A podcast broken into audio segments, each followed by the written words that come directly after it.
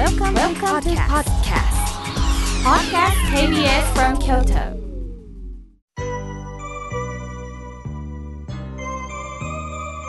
さあここからはたくさんのメッセージをいただきましたので順に紹介させていただきますまずはじめに黄色のハガキをいただきました鮮やかですおにぎり娘さんありがとうございます妙慶さんスタッフの皆さんいつもみ仏の道を分かりやすく教えてくださってる番組本当に嬉しいですありがとうございます私は職場の先輩に仕事でやってるんだからいちいちお礼なんか言わないでよと言われる方がいます。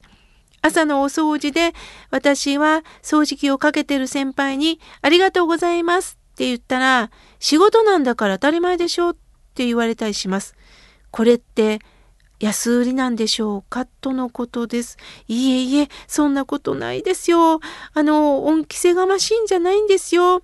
ありがとうねと気づいて感謝をするということですからどうかどうかきっと恥ずかしいんじゃないですかね当たり前でしょうっていう先輩は心の中では喜んでると思いますのでどうぞありがとうあることが難しい書いてくださってますね。これを本当にあの心を込めてお伝えなさったらどうでしょうか。ありがとうございます。さあ続いての方です。おはがきをいただきました。京子さんありがとうございます。妙慶さんの話にいつも胸を打って一人涙を流しておりますとのことです。ああそう言っていただいて本当にありがとうございます。続いての方です。お名前が82歳しか書いておられませんね。妙慶さん、いつも優しい言葉で心が癒されます。私も、えー、こういう年になりましたので散歩をして、ラジオ体操をして、おかげで元気でおります。これからも心が笑顔になるラジオ、どうぞよろしくお願いしますとのことです。82歳さん、よくぞ今日まで生きてこられました。どうかどうか自分のペースでこの時間を大切にお互いにやっていきましょう。続いての方です。おはがきをいただきました。ラジオネームなんでかなさん、ありがとうございます。75歳になります。今、面影を必死になって探している自分がいます。ああ、なるほどね。改めて昔のこと、いろんな出来事を思い出しながら生きておられる。その中でもしかしたら忘れ物もあるのかもしれませんよね。でもそれがあるからこそ面影という影があるからこそ覗いてみてそして思い出しているのかもしれません。人間というのはね光と影両方があっての人生ですからどうかそれを味わって生きてほしいなと思います。ありがとうございます。さあ、続いての方です。コマドリさん、いつもありがとうございます。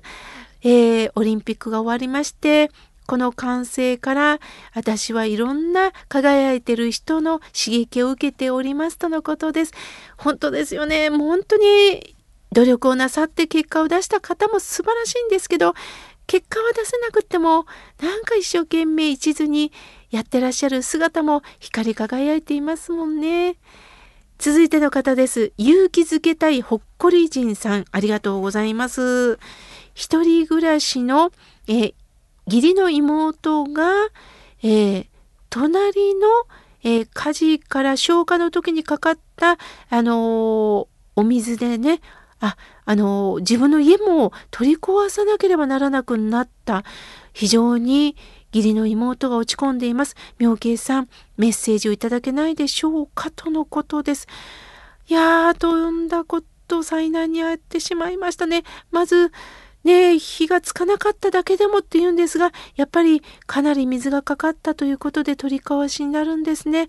思い出のものもたくさんあったでしょう。その中で、えー、助成金とかは出るんでしょうかね？役所の方にもきっちり相談をしながら、失われたものもたくさんあると思うんですけども、一つ何かこうリセットをいただいたことにもなるんではないでしょうか？新たにここから私は何か生き方も変わるのかな？そういう気持ちでどうかどうか辛いですけれども何か新しいものをいただけるのかもという気持ちでぼちぼちと生きてほしい勇気づけたいほっこり人さんどうかどうかそばで励ましてください。よろしくお願いします。さあ、続いての方です。おはがきをいただきました。えー、かよさん、ありがとうございます。いつも楽しみに聞かせていただいております。1年ほど前、10日ばかり入院しました。今は元気です。その時、看護師さんがそんなことまでしていただけるなんて思うぐらいお世話になりました。感謝の気持ちです。本当ですね。医療従事者の皆様お疲れ様です。でも、入院してみてお世話になってこそ、そのありがたみって伝わるんですよね。どれだけ不安の中で、えー、医療関係の方はお仕事なさってるか、病院のお掃除をされる方もそうだと思います。技術を持った方そして周りを掃除支えてくださってる方もう皆さんに対してね私もいつ入院するかわからないといつも思っています。その中でかよさんのこの気持ちは本当に私も改めて感じないといけないなと思いました。ありがとうございます。さあ、続いての方です。おはがきをいただきました。えー、和夫さん、ありがとうございます。妙慶さん、父91、母95、数年前に亡くしました。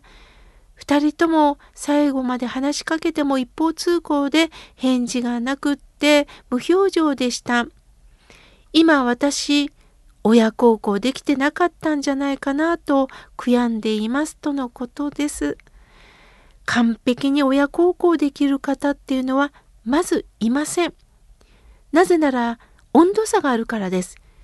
自分はやったつもりでも親は辛いこともあるでしょう。今度は親はここをこうしてほしいということを自分はできなかったということもあるでしょう。ただ親が本当に嬉しいのがはあなたが今日この日まで生きておられたということなんです。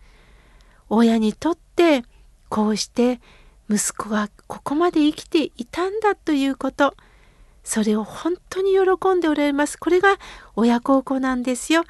忘れないでくださいね。さあ、続いての方です。おはがきをいただきました。えー、トールさん、ありがとうございます。えー、お経とかお正心下を聞くと、不安な心が安らぎます。京都の本願寺大阪の南御堂にお参りすると心が落ち着きます。そしてそこで本を買ったりしてチラシももらったりしています。仏教の勉強になります。ありがたい存在ですとのことです。東恩願寺の絵を描いて送ってくれています。ありがとうございます。トールさん。心が落ち着くと言っていただいて本当に嬉しいです。また本山南御堂のスタッフにも伝えますね。ありがとうございます。さあ、続いての方です。えー、清子さんですね。ありがとうございます。おはがきをいただきました。滋賀県です。妙慶様、相談したいことがあるんです。妹の子供がこのコロナ禍から、えー、在宅にもなり、そして思ったほどの学校登校ができないということでコロナの関係でね体調を崩しています。また移動するのも具合が悪いと言います。どうしたらいいでしょうかとのことです。本当に環境が変わりましたものね。普通に学校行って友達とワイワイと騒ぎたい勉強も一緒にしたいと思ったところ本当にこのコロナ禍から環境が変わりましたよね。また学生さんということでね10代の、えー、方っていうのはね本当にその時その時の環境にもまた慣れないこともあるお友達の関係もあるでしょう。あと言葉にねやはり弱いっていうのがあると思うんです。その言葉をまともに受けて落ち込むということもあるのでねまだ慣れないんだな。そして清子さんなりに不安なことあったらいつでも言ってね、いつでも言ってね、と常に声をかけてあげてほしいんです。その言葉に安心しながら、なんとかやっていけることを念じております。また教えてくださいね。さあ、続いての方です。ようこさんありがとうございます。妙慶さん、いつぞやラジオで手紙を読んでいただき、ありがとうございました。何度も何度も繰り返し聞かせていただきました。妙慶さんのお言葉に涙が止まりませんでした。亡くなった息子はお浄土にいるんですね。そして私たちは同じ同じ大地でつながっているんですね。心を込めてお念仏、ナムアミダ仏を唱えさせていただきます。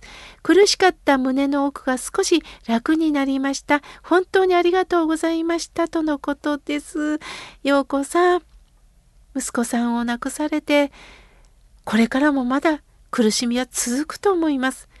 でも今日はまさしくご縁でえお彼岸の話をさせていただきましたがどうか「ナムアミダ仏」って唱えたらねお浄土から「ナムアミダ仏」必ず言葉を返してくれます。